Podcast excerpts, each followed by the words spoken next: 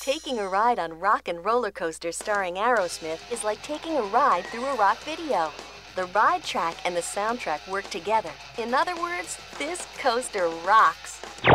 Now boarding for a scenic trip around the Magic Kingdom with stops at Frontierland and Mickey's Toontown Fair.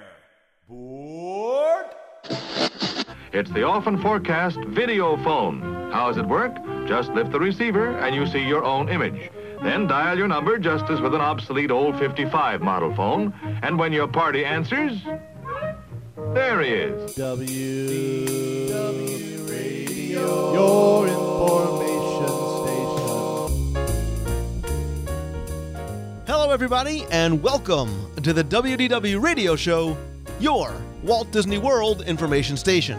I am your host, Lou Mongello, and this is show number 220 for the week of May 1st, 2011.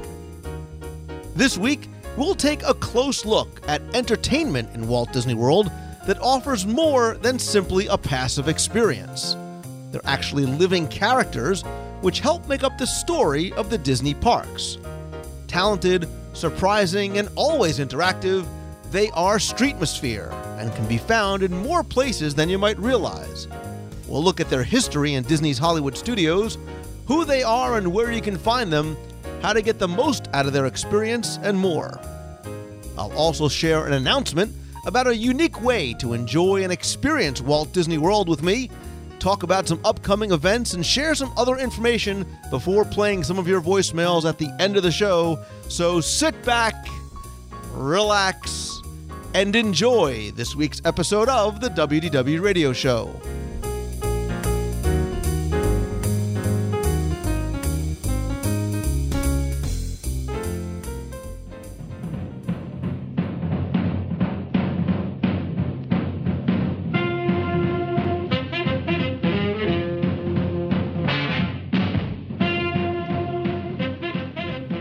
When we think of entertainment in Walt Disney World, we often think of stage shows in the parks, dinner shows like Hoop-Dee-Doo, or even nighttime performers like Yeehaw Bob, the piano players over at Jelly Rolls, live music in downtown Disney, or even the magicians and jugglers over on Disney's Boardwalk.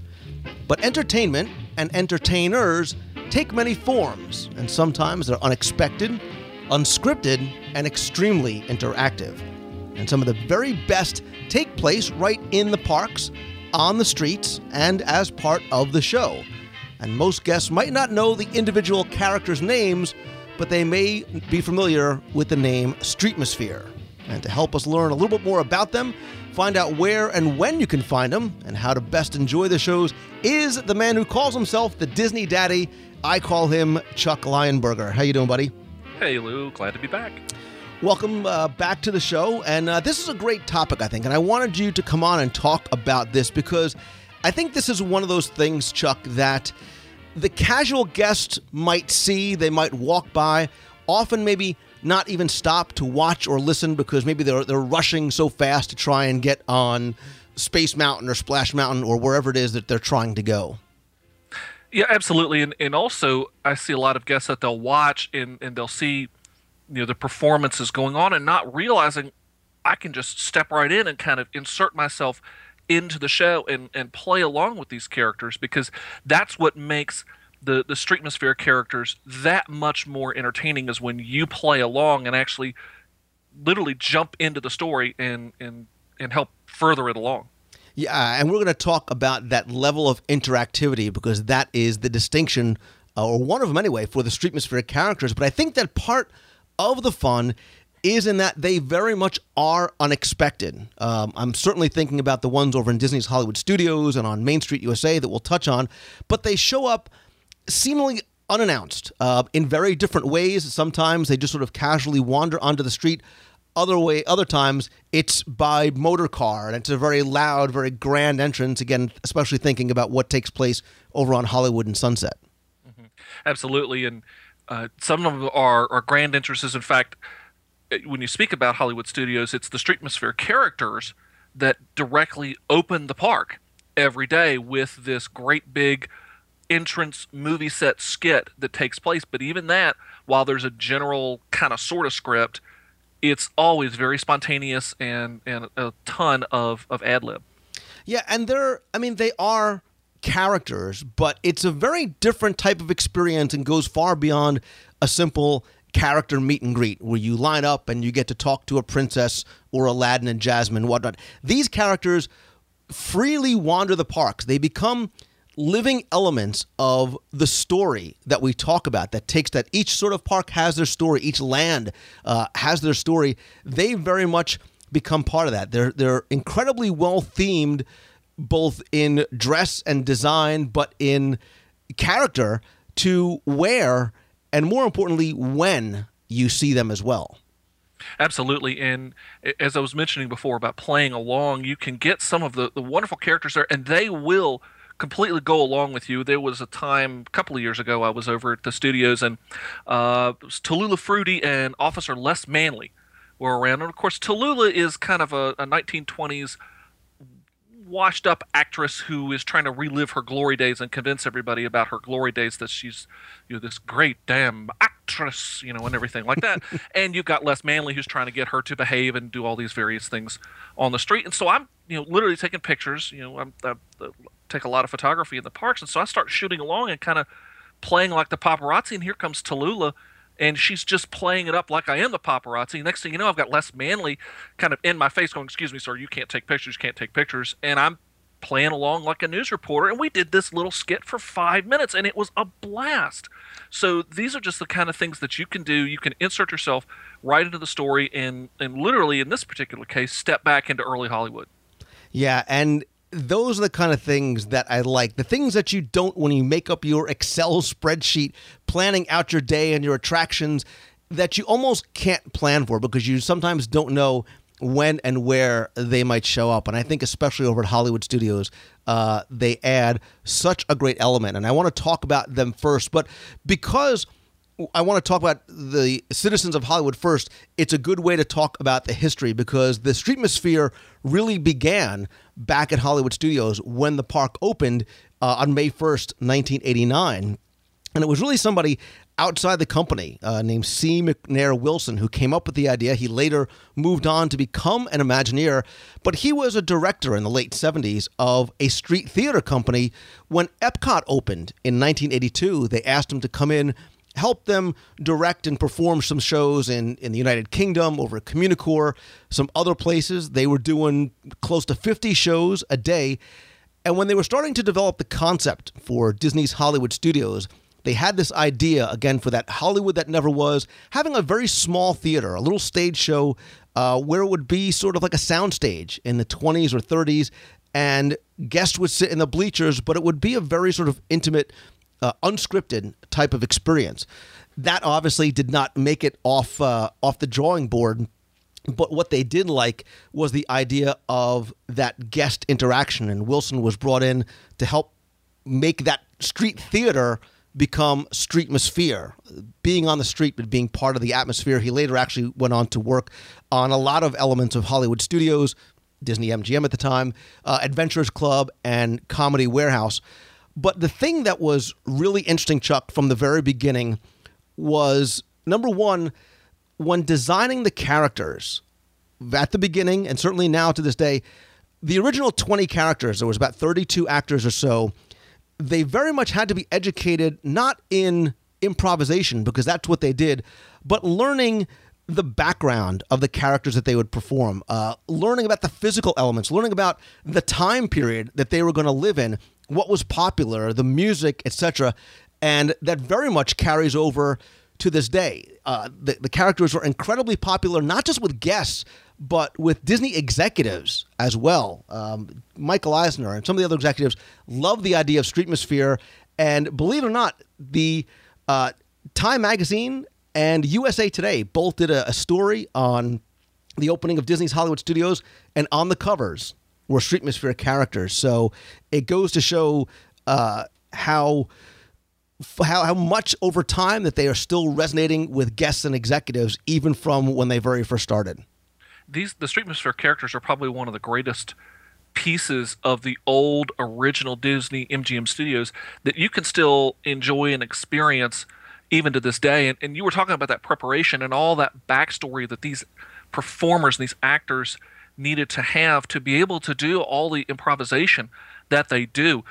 This is probably some of the most, you know, I did some some acting many years ago, and improv is probably some of the hardest types of acting that you can do because it's not scripted. So everything is completely on the fly and you have to make it up as you go. So these performers have to be very well prepared. They have to know their backstories so that they know how to present their character in a proper way to maintain uh, and to literally stay in character. So the fact that, that Streetmosphere is still here is is I, I love the fact of, of, of Streetmosphere and the characters of America because it is that throwback to the original uh, Disney MGM Studios and the original intent behind the studios, which was a tribute uh, to Hollywood and to the and to the movies of old. Yeah, and so let's talk about the the current state of Streetmosphere at Hollywood uh, Hollywood Studios because these are the citizens of Hollywood. You have to remember that when you step through those gates of Hollywood Studios, just as when you do over at the Magic Kingdom, you are stepping into another world, another time and place. And yes, this is supposed to be a real working movie studio. Back in 1989, it actually was. But you are in Hollywood of the 30s and the 40s, and these characters are the ones that you would find living there. Um, so they are part of the atmosphere. You would find actresses and gossip columnists and reporters and policemen and cabbies and all and talent agents and directors. Yeah. These are ones that you'd find in Hollywood and wandering the lot. all over the place and and you can easily pick them out pretty quickly they're going to be the ones that are dressed in those period costumes and and having some fun and absolutely go up strike a, strike up a conversation talk to them interact with them before you know it you may be approached by otto von bonbon uh, director of genius to star in his next amazing production that he is getting ready to put together with uh, one of the many um, uh, Hollywood stars that roam both Hollywood uh, Boulevard and Sunset Boulevard. Yeah, and the nice thing about the characters here is that the interactions sort of come in two flavors. Uh, yes, they are sort of given a framework for their character. There are some uh, small kind of skits that you can see uh, on a daily basis. You know, each one will come out in their car and they'll sort of do a routine, very much interactive with the guests. But you also might see Jack Diamond, the talent agent, or Freddie Fiddlesticks, or Rumor Has It, just walking around talking with you and looking to strike up a conversation. Again, never breaking the fact that they are that Hollywood star or that director in 1930. You aren't in Disney's Hollywood Studios, you are on Sunset Boulevard. Absolutely, and, and you are part of the show, and you get to be part of the show. Also, as you're talking with the, with these characters, also take a moment to appreciate all those little Disney details. For instance, Officer Les Manley, he's been the Rookie of the Year. Of course, he's been the Rookie of the Year for five years now. So I mean, the kid's really good as a rookie. Uh, Officer William Clubb's another one. If you look out on his belt, you'll see a little uh, in case of emergency break glass, and literally all it is is just the box that's just hanging off the side of his his, uh, his uniform. Wonderful little just tributes and visual gags uh, that are there.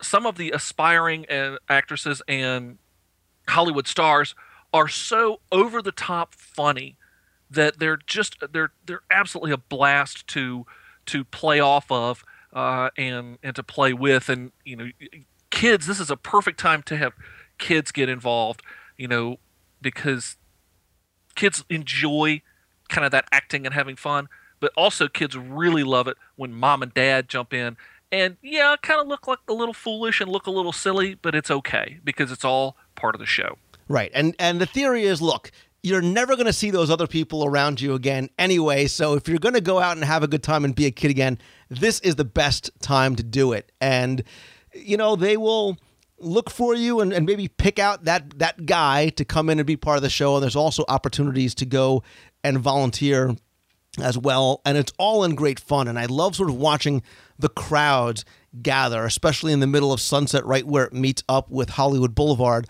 uh, because there are some great shows that take place there. Uh, and the other thing too is, like I said, when you even if you walk up to them, I actually shot a, a video probably last year. I was I was out searching for the best snack at Hollywood Studios, and I walked over and I asked Honey Darling and Tootsie de Jour. And if you look in the video, Honey Darling stayed in character, and she's like, "Look, I am a Hollywood star. I can't eat anything that they serve here. I need to watch my weight." But Tootsie de was like, "Oh, and the turkey legs here are just," and they got so into it and made it so fun and so funny.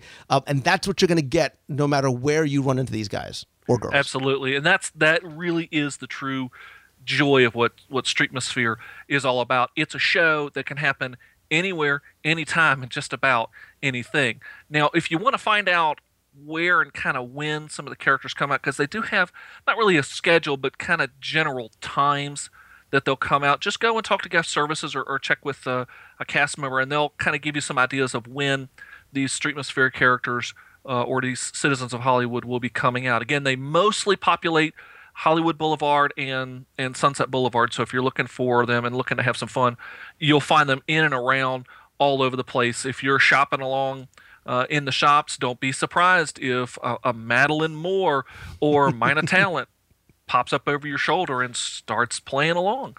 Uh, and you know it's it's interesting because Citizens of Hollywood and, and that type of interactive character isn't exclusive to Disney's Hollywood Studios.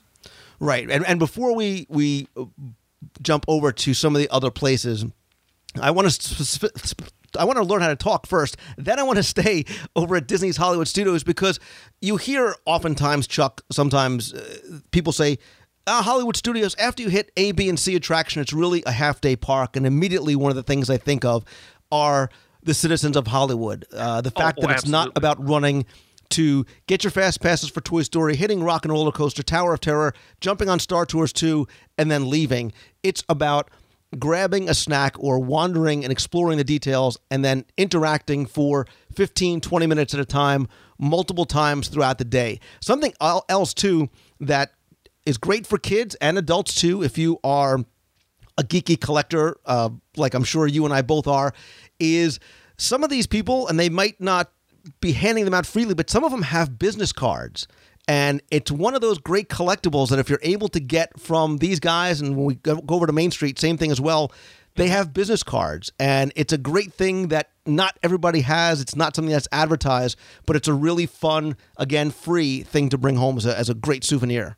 Oh yeah, and again, it com- it completes that whole character that each of these uh, individuals are, and, and to be able to to literally say, "Ooh, I'm at Norman Desmond," and that way you've got Norman Desmond's uh, card later on as you're you're going back and going through photos or or you know reliving uh, your trip to the studios. You can go back and remember just who all uh, you met up with and and who you talked with, and you know hopefully you didn't get uh, roughed up too much by any of the three officers there, but you know they're trying But to keep the peace. and it's it's that quest too. You know, it's like those people Yeah. that enjoy going out getting character autographs or character photos, trying to get some of these characters and trying to collect their photos or autographs is something fun too.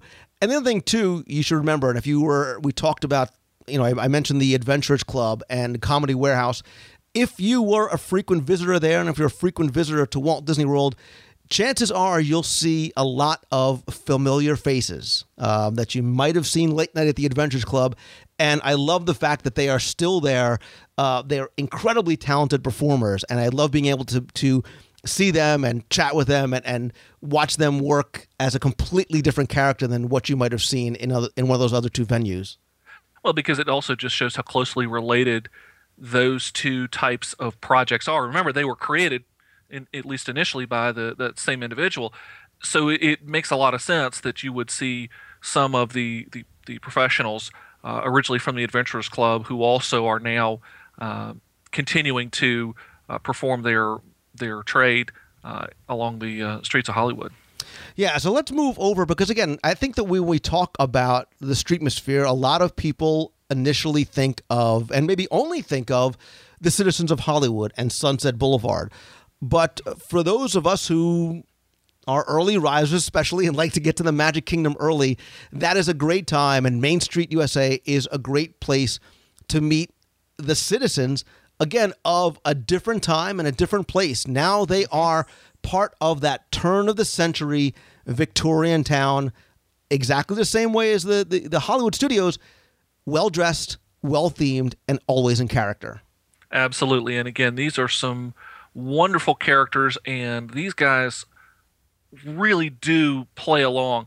Um, you know, there are maybe a few little skits, but this, even I think more than sometimes the citizens of Hollywood, these are true interpersonal uh, relationships that you will have one on one, you and and the character, whether it's Beatrice Starr or or Fire Chief Miller or uh, and I love this name, probably the best name for a town councilor, Dewey Cheatham. You know, all he needs is the and how there. But you know, it, some of these uh, some of these characters that you will run into, they will spend, I mean, minutes or longer talking to you, and they mingle about. But next thing you know, you're just having a conversation with uh, with uh, Mayor Weaver and uh, uh, Chief Miller. I've I've had many a time. I'm uh, in the Emporium, and the next thing you know, here's Fire Chief Miller and Mayor Weaver, and you know, we're next thing you know, we're just talking about different things, and they will have so much fun with you. They play up with kids so well. Mayor Weaver always takes a moment and he'll talk to kids and uh, introduce himself. Uh, I've even heard of stories that he'll let them wear the mayor sash and wear the hat and other things like that. Fire Chief Miller, uh, very similar story. So these also are very wonderful characters who really bring Main Street and bring that whole essence of Main Street USA to life. Yeah, and, and I spend a lot of time when I go to the parks watching people, um, just watching other people. And I see so many people get stuck to a certain degree in town square. And I don't mean that in a bad way, but they are stopped to get their pictures with Jiminy Cricket and Pluto and Pinocchio and some of the other characters are there. And then they bolt down Main Street because they mm-hmm. want to go and hit the attractions. And I want to just scream out, slow down. You're missing the good stuff. It's right here in front of you. It's Inga DuPont and Hildegard Olivia Harding because it is a show that is different every single time you interact with them. You're right. They will talk to you forever and a day. They'll sing with you. They're great for photos. Uh, you know, great video and photo opportunities with you and your kids because of the level of one-on-one personal interaction. There's no lines. There's no waiting. They're just wandering around and especially people like Inga DuPont, who is in her heavy Victorian dress in the middle of the summer. Yeah. God bless you, woman. Um, but they, again, too, they they don't break character, and they are just such fun interactions. Absolutely, and, and even some of them, like uh, I know Fire Chief Miller has. Uh, a little bit of pins, and, and a couple of the others I think actually have pins as well. So you can pin trade with these characters. Now it's we've talked before about pin trading with cast members and, and how much fun that is. Imagine sitting there being able to pin trade with the fire chief pretty cool. And again, those Disney details. Take a look at some of the other pins on Fire Chief Miller's um, suspenders that he has, and he's got fire buttons from all over the place, representing different fire squads uh, and things like that. These guys are just a tremendous amount of fun. They are great for photo ops. They pose well uh, and do great picture things. I have a wonderful photo of of my younger son with uh, Dewey Cheatham, uh, where Ian has, where my younger son has this kind of pouty look because Dewey Cheatham's kind of giving him a hard time, kind of playing with him, not in a, in a, mean way by any means, but playing with him, trying to get him to smile, you know, cheese for the camera and everything like that. So we have this, it's just a classic look of Dewey Cheatham with this uh, kind of sidelong glance uh, over at my younger son, and, and my son kind of just pouting thing. I don't want to act like a fool. I'm being on camera here, and I'm like, have fun, have fun, enjoy, play. And so uh, it's there, there's so much fun. Again, this is that part of excuse me that part of Main Street that too many people rush right by and they miss the whole thing. They just miss it all. These are great video moments too, not just photography. These are great video opportunities. You want some fun videos that you'll look back later and just laugh your head off about. Go and interact with with the Streetmosphere characters, both studios here at Main Street USA, and you're going to have something funny that you're going to keep and you're going to watch again and again and again because it's just just going to make you laugh. Well, especially here, just like on Sunset Boulevard, keep in mind that it's all about story. You are not in Walt Disney World; those are not facades in front of shops and oh so delicious bakeries and confectionaries.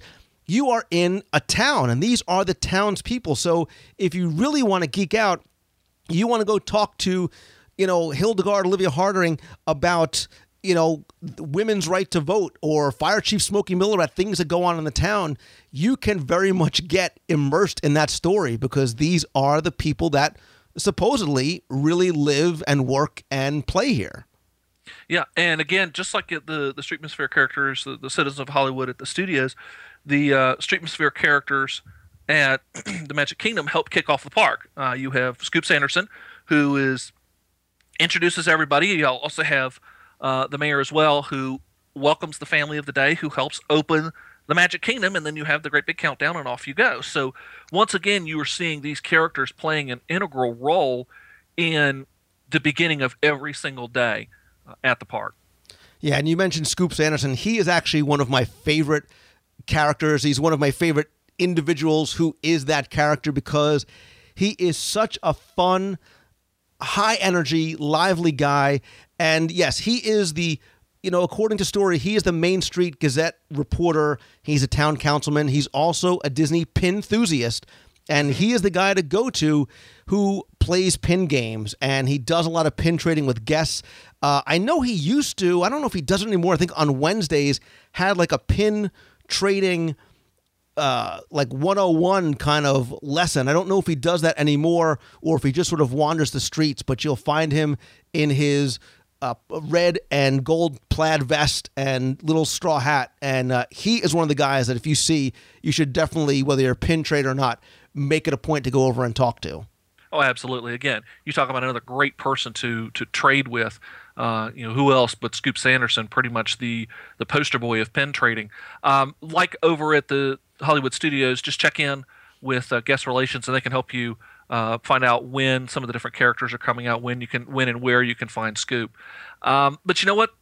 Streetmosphere is not limited to the to the Magic Kingdom or to the studios. There's even more, as they say. But wait, there's more. But wait, there's right, and and it's a little bit different in the other parks because it's less about to a certain degree characters who are part of an overriding story of a land. Uh, let's go over to Epcot because Streetmosphere, depending how strictly or loosely you define it, can be found throughout the parks. And I don't think Streetmosphere necessarily has to be a character who is setting the stage for Sunset Boulevard or Main Street. So I look at things like the Jammers as Streetmosphere. It's that unexpected people in character. They're dressed as though they are a custodial group walking around with their uh, garbage pails and whatnot, and then they stop, turn them over, pull out some drum- drumsticks, and start banging out incredible songs. Uh, you know, the percussion songs that they're able to do are great. They, uh, you know, it's one of those things again, Chuck, that people, especially the casual guest, never sees coming. Absolutely, and you know you'll see them come, you'll see them walk along, and and too many times I'll I'll almost I can see you know the the Jammers walking and getting ready to set up, and I kind of slow down, waiting to see the the snap of the head from somebody who's going, "What's that?" Because they just stop down, and the next thing you know is, "Hey!" and they're going off. All over World Showcase, of course, there are just tons of different performers over there. Uh, you know, probably when you, when you're thinking about Streetmosphere, the top of the list there would be the World Showcase players uh, over in the United Kingdom Pavilion who just have a blast and bring in uh, different guests to play along. Before you know it, you're going to be King Arthur and uh, you know ruling over the land. Uh, over in France, you have uh, Serveur Amusant. Uh, the soccer juggler over in Italy is another fun one. Again, these are ones that have a lot of audience participation. Uh, you know, the soccer juggler, you're going to find some poor kid who's holding up a great big fishing net and trying to catch soccer balls that are going flying through the air, and very funny shows uh, all over the place throughout World Showcase. Right, and I think the reason why, especially the ones specifically that you mentioned, those qualify in my mind, and I certainly welcome if somebody doesn't, you know, agree, because they are, yes, they are. They have a, a certain show that they perform, especially in things like World Showcase players. They very much are improvisational. They are on the street. They are themed very well to the pavilion that they are representing, and it is all about audience participation. So Yeah. while I would put World Showcase players in as Streetmosphere, I would probably not consider something like Off Kilter. Although they play on the promenade or even Mo Rockin', even though they play on the promenade, that is more about a musical performance as opposed to an interactive theater type performance that you get with Sergio over in Italy. Exactly. That's the kind of thing that that uh, I'm, I'm looking at is that that interactivity, that chance for audience member performer to come together to create something that's going to be unique and original for that particular performance because it is very improvisational. Even again with, with Sergio, just the fact of throwing the ball in the air and will a kid catch it or not, that becomes its own unique thing. And if he if he misses, how does Sergio play off of that with blowing his whistle and everything like that and having fun with it? So yeah, and there are plenty of other ones. A lot of you know we're talking about ones that are um, probably most recognizable to guests because of maybe where they are on the promenade and, and how long they've been there. Um, one I think a lot of people miss is uh, Honobono Minwa, which is over in Japan.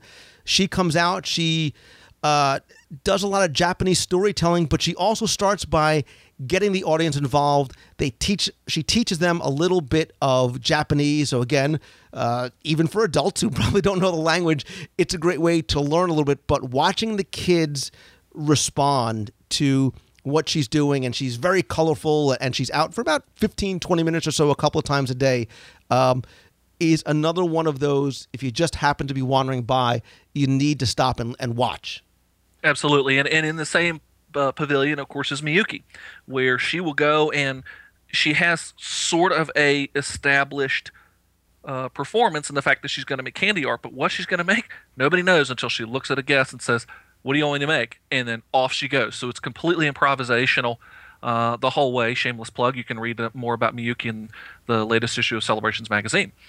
Absolutely, and look, and and I very much enjoy the musical acts. Staying in in Japan, I love um, the Matsuriza Taiko drummers. Uh, I mentioned Off Kilter, certainly Voices of Liberty. That Chuck is a, is another show altogether because there are oh, some yeah. amazing acts there and incredibly talented performers. But I think the fact that these are those extension of that street theater, uh, which is what Streetmosphere, I think, by definition, really is, why they certainly qualify and why you should take the time to not just watch, but go up and interact. Because here in World Showcase 2, you have an opportunity to learn from the performers as well. Oh, yeah, absolutely. And uh, that, that again, is the whole charm of what Epcot was all about. It's it's about discovery, and you can discover while you're having fun at the same time. So you might not think that Disney's Animal Kingdom has any streetmosphere characters per se. Uh, I think only because of my unhealthy obsession with her, I have to mention DiVine. Yep. she doesn't speak. She is a an amazing walking plant that communicates through graceful movements and her eyes. And you talk about something, Chuck, that is on that, you know, uh, lush pathway, and she literally comes out of the living trees and bushes, and the looks on people's faces, both kids and adults, is fascinating. And and I think for someone who doesn't speak a word, she, all of she's, uh, are incredibly talented performers. Oh, and they also say volumes just about you know who they are and what they do, and and this is another one of those hard to find characters because DiVine is not always around. Um, yes, are some general times where uh, you can talk to guest services, and, and DiVine might be out at this particular time, but she's hard to find. And so this is another one of those kind of treasure hunt, scavenger hunt uh, types of characters, very similar to uh, Hollywood studios if you're looking for a specific character.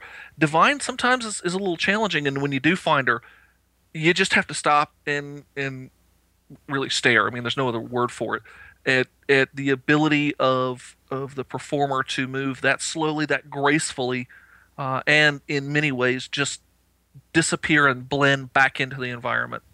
Yeah, and again, I, I go often, and when she comes out uh, although I'm transfixed on her, usually for minutes on time, I like watching the reaction of guests, especially those of whom who had no idea what she is or that she even existed. And when she comes out of the bushes, uh, you don't see her setting up, you don't see anything like that. She just comes out unexpectedly. The reactions from people is amazing to watch in and of itself. Oh yeah, it just again such a such a wonderful performer.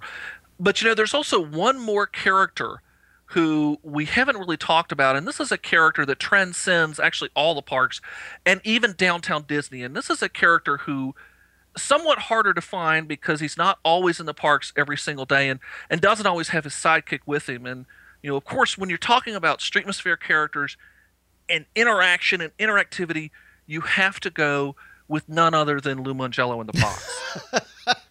the ultimate Streetmosphere character. I'm like, where is he going with this? I had to string you along there. Hey Tim, I had to borrow the go with me for a minute there. Sorry. that definitely was a go with me. I'm like, I'm thinking, I'm like, who am I possibly missing? That's in all four parks. Uh, yeah, there's nothing more fun than taking the box. It's fun for me because uh, when you take the box at 10 o'clock at night onto a darkened monorail and you ride around the monorail loop a couple of times and get the looks of people who are saying, why is this dork carrying his laptop with him? And I oh, by the way, the box. yeah, he- he's talking to himself. He's talking to his computer. A lot of people don't necessarily get it the first time. So uh, the stares that I get um, are are usually, speaking of interesting reactions, that's one of them right there. So there you go. Another great Streetmosphere character, Lou in the box. Yeah, and and you Never know know when you'll find him. the uh, there was a lot too that we have lost over time, uh, especially over in World Showcase. The the living statues that were in Oh, yeah. um, France and then Italy, uh, and then kind of back and forth again. Sometimes you'll see them now. Different performers, obviously, over in downtown Disney were some of my favorites. There was actually an article in uh, for D twenty three where George Kalogridis, who was who's the Disneyland Resort president, he was talking about Streetmosphere. So again, talking about it resonating with people who are executives, and obviously George being a fan as well too. Talk about obscure reference from the past. He mentioned Zip Code Man. Wow. and you're like, go with me here. Zip Code Man was back in Epcot in 1996, and the only sort of way I can relate it for you is think Rain Man, because you'd go up to this guy, you would give him a couple of small hints about you, and he would tell you what your zip code was. And he would tell you your zip code, and he'd tell you places that existed in that zip code. Places that you would know a, a restaurant a bakery whatever it might be.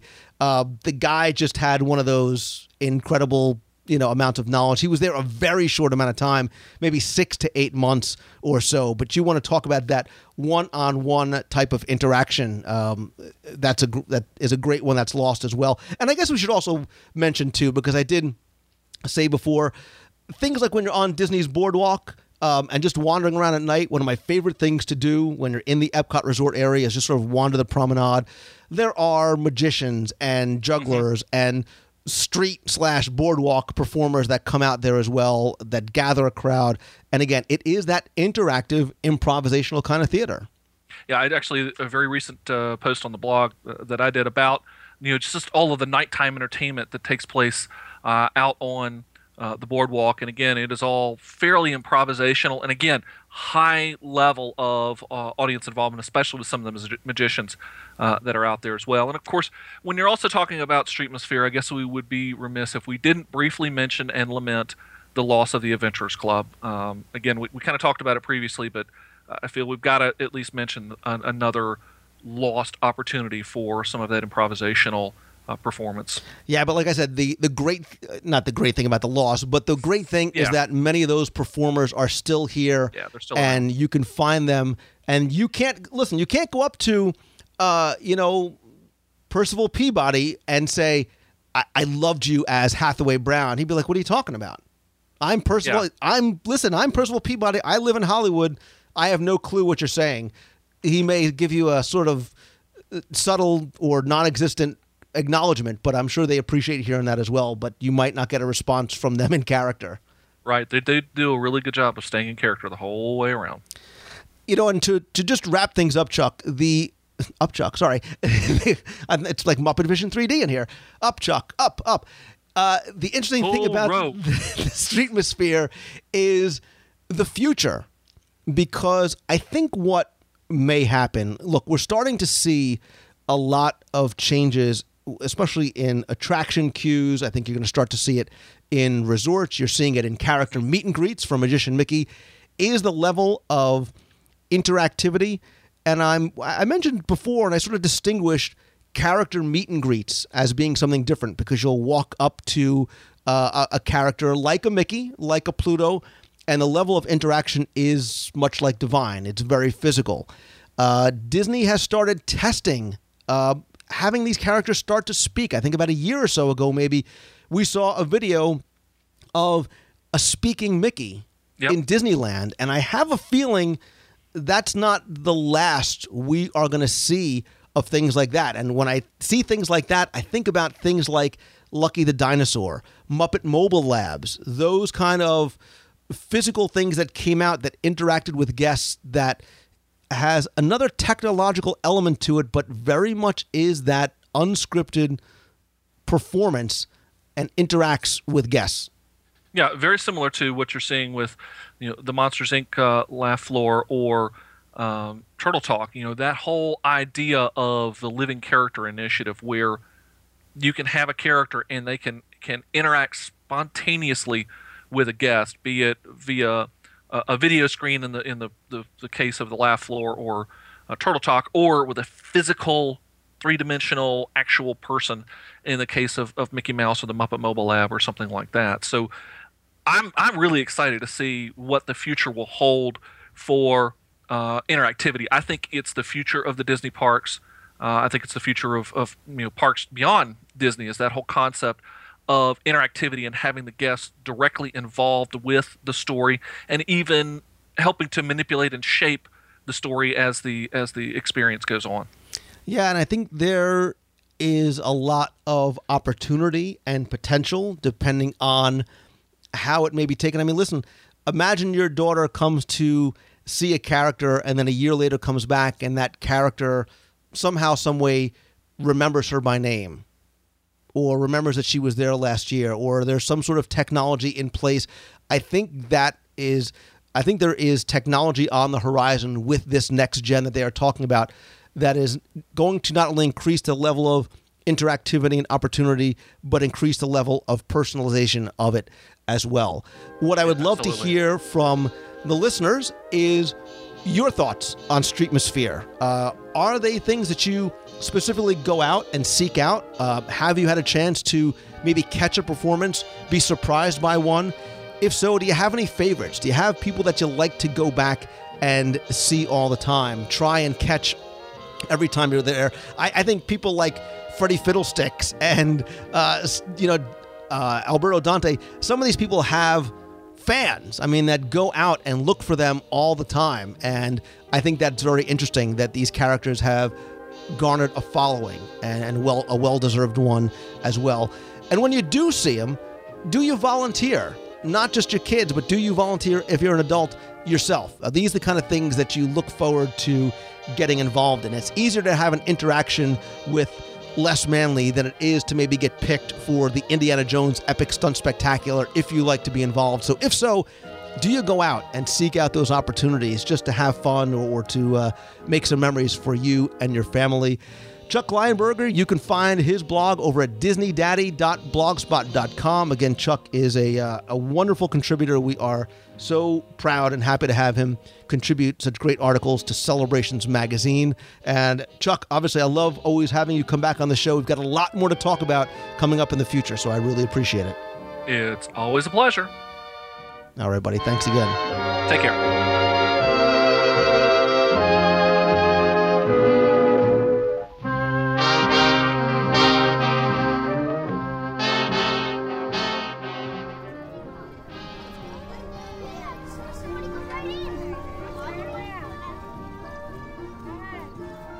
So I've been hinting over the past few weeks, maybe even months, about a lot of new projects I've been working on and things that I've been really excited about sharing with you. And I'm really happy to finally be able to announce it here.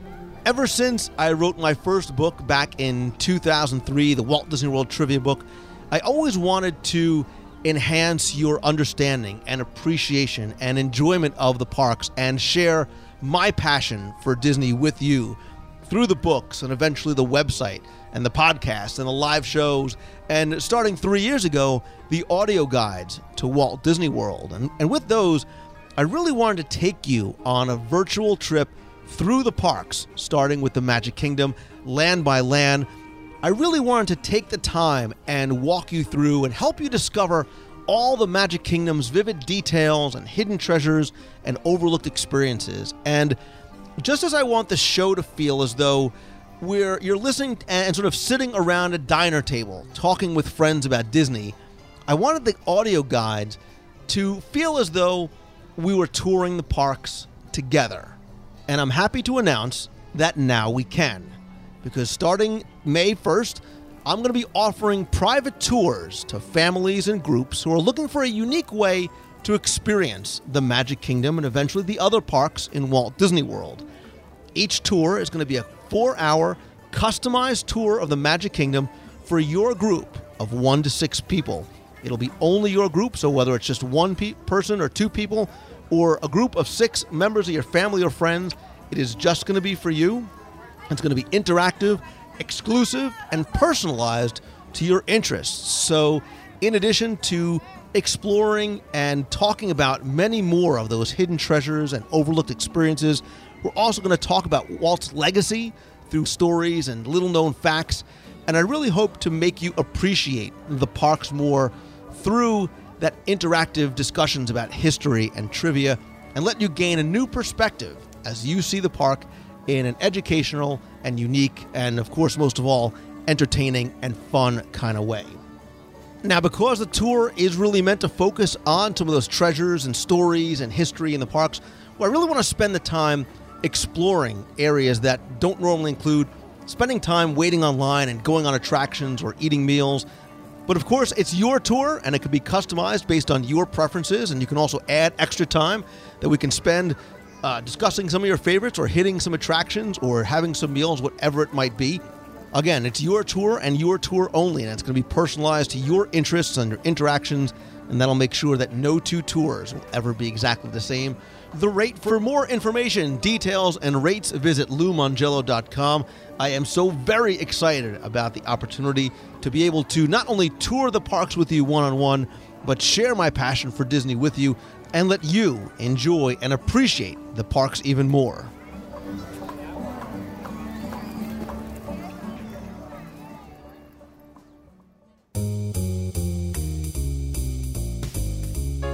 That's going to do it for this week's show. Thanks so much for taking the time and tuning in this and every week. Thanks again to my guest, Chuck Lionberger. You can check out his blog over at disneydaddy.blogspot.com. To find out more about my Walt Disney World tours, speaking opportunities, and more, you can also visit loumongello.com. Don't forget to visit the website over at wdwradio.com. Lots more than just the podcast going on. We've got our daily blog posts, photo galleries, our fun, friendly, safe discussion forums where you can talk with other Disney fans in a fun, friendly environment. We have the Disney Book Club. We're currently reading Kingdom Keepers 4 by Ridley Pearson, but even if you haven't started yet, you can still come by and join. Visit thedisneybookclub.com for a direct link to that. You can also come by the site and sign up for our free email newsletter. You can also find out all the different ways to connect with me and the show, be part of the WDW Radio family and community.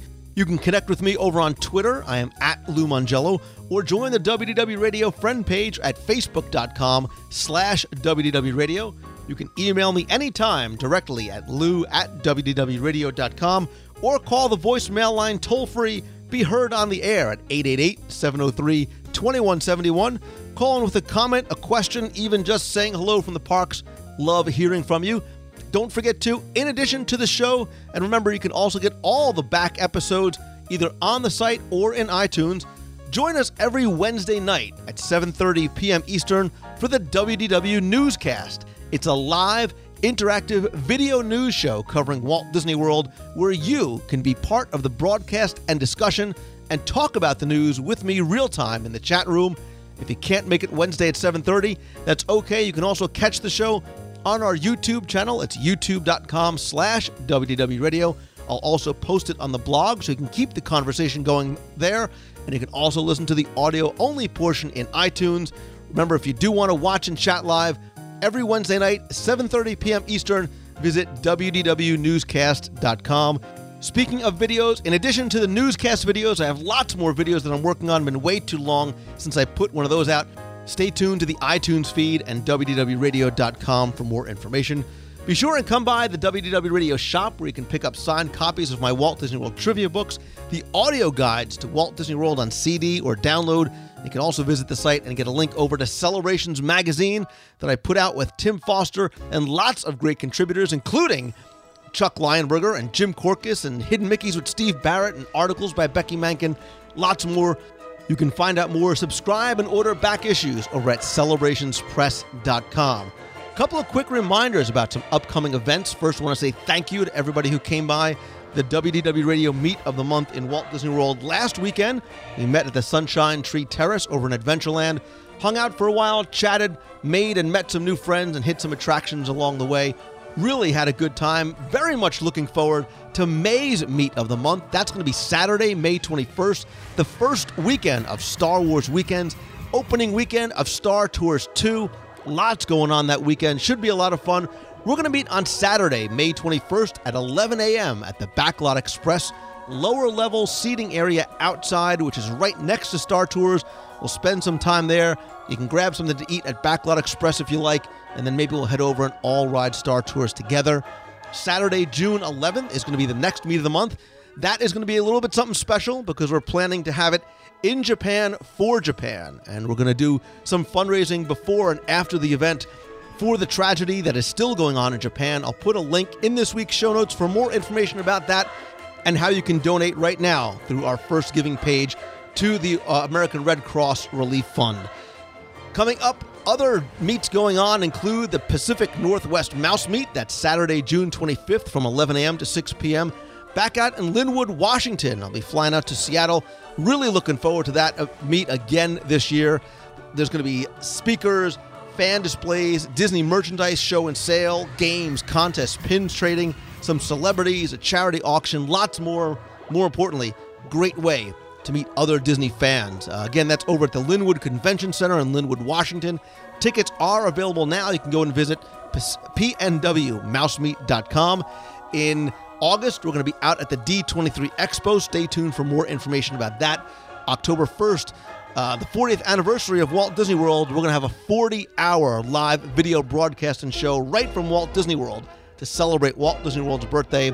There's also going to be Wine and Dine going on, the Food and Wine Festival, lots more. You can find out more about all these meets by visiting DisneyMeets.com. Quick thanks to all of my partners and sponsors. Really appreciate all their support for all of your vacation planning needs, whether you go into Walt Disney World or Disneyland, Adventures by Disney on the Disney Cruise Line. Don't forget to come with us fall 2012 back on the Disney Dream. Go to my official and recommended travel provider. You know Becky Mankin and her team from Mousefan Travel. Not only get you the best possible prices and discounts, but offers you the highest level of personal service. You can check them out over at mousefantravel.com. When you are coming to Walt Disney World, if maybe you want to stay in a vacation home, if you're looking for something maybe a little bit bigger, you want your own private pool and spa, kitchen, game room, multiple master bedrooms, and more, they have everything from two bedroom condos up to seven bedroom luxury homes over at allstarvacationhomes.com. And while you're there, you got to eat. It's all about the food, right? So be sure to go to downtown Disney. Check out Bongo's Cuban Cafe in Walt Disney World's downtown Disney. Got that feel of a 1950s Havana nightclub. There's live music and dancing Friday and Saturday nights. Awesome, authentic Cuban cuisine, indoor and outdoor seating, three bars, an express window outside, lots more. Again, check them out in downtown Disney or over at bongoscubancafe.com. And I did just come back from Walt Disney World last week. Loved my stay at the Walt Disney World Dolphin, right in the heart of Walt Disney World. We walked over to Hollywood Studios, took a boat over to Epcot, and of course enjoyed Blue Zoo once again, as well as the Fountain Restaurant downstairs. So many great things about the Swan and Dolphin, including and especially the Heavenly Beds. I still believe most comfortable beds on Walt Disney World property.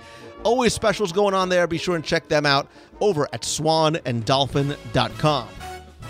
As always, my friends, and I, I, mean it when I say you are my friends, whether we have met or not, and I hope that we get the opportunity to do so at one of these events, at one of the meets of the month, or maybe even on a tour of Walt Disney World.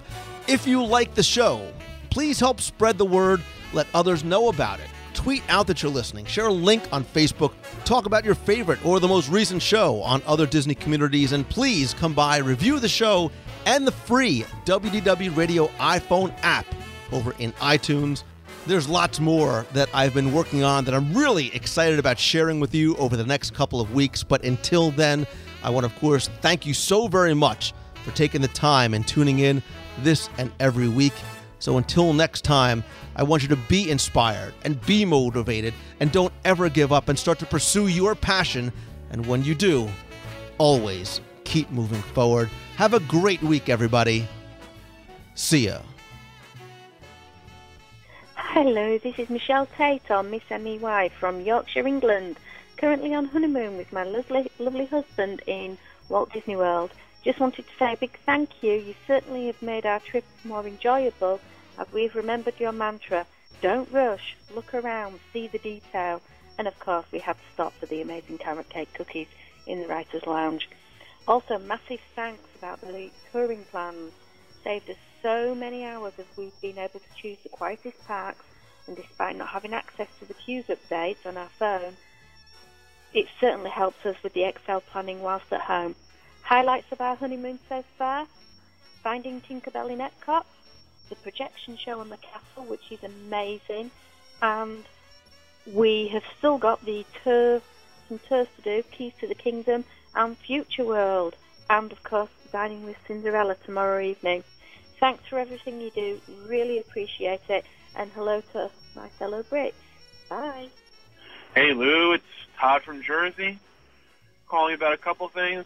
Just fresh home a few days from our trip to the world.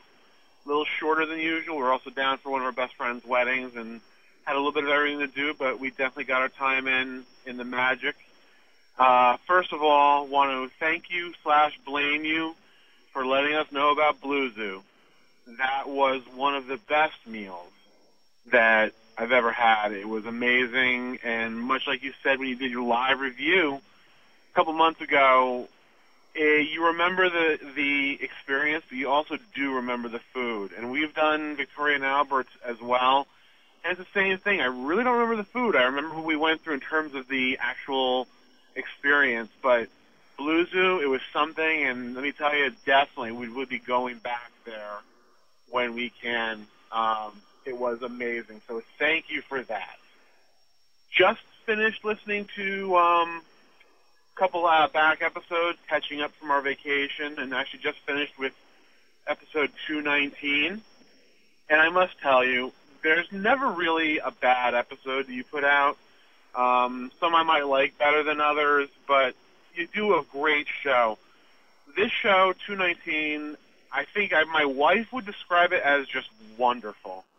Um, it was so very much about the man Walt, whether it was talking about him and the tribute to him, which the partner statue was, and that you and Jim Korkis really showed your reverence and your respect for the man. Um, but also through your interview with Bret Iwan, who is the newest um, voice of Mickey, and hearing him and his reverence and the respect that he holds for the job that he has to do as Mickey, and that he is holding it's it's the boss's job. It is Walt's job to be Mickey, and they're just keeping the microphone warm, so to speak. And I've heard that before from um, in the past from uh, Wayne Allwine, and um, it's uh, it says much to be said about Disney and the people who do it. Uh, his story is wonderful. It's great, and I will definitely be playing this show for my wife. Um, she's gonna love it, and I must say for you, Lou, when he chimed in, and the first words out of his mouth were as Mickey Mouse, you heard the four-year-old Lou come out a little bit there. Your your reaction, your excitement. Um, it's like you knew you were really wanted to ask him to do the voice, but when he did, it, you just like you beamed. You could hear it through the uh, through the iPods. That was awesome. Um, I must say, keep doing the show, Lou. We enjoy it greatly. Um, your words keep moving forward um, mean so much to us, and uh, keep doing it. Keep making the show. Uh, we're going to keep listening as long as you make them, as long as you keep doing the magazines and your newscasts and everything you do. Um, we're going to be longtime fans of your work because we're fans of the magic, and you definitely believe in it. So, thank you again, and uh, hopefully we'll see you soon in the world. And as you would say, until next time, see ya. Hey Lou, this is Valerie, Alan, Clara, and Sarah. We're at Saratoga Springs. We just finished a wonderful week and a few days here at Walt Disney World. We're waiting for our ride to go to the airport to go back to New Jersey, but we've had a wonderful time here. We just wanted to say thank you for all the tips that you give us because you help to make our trip special. So thanks so much. We'll be listening to you soon, and see ya. You've got a friend.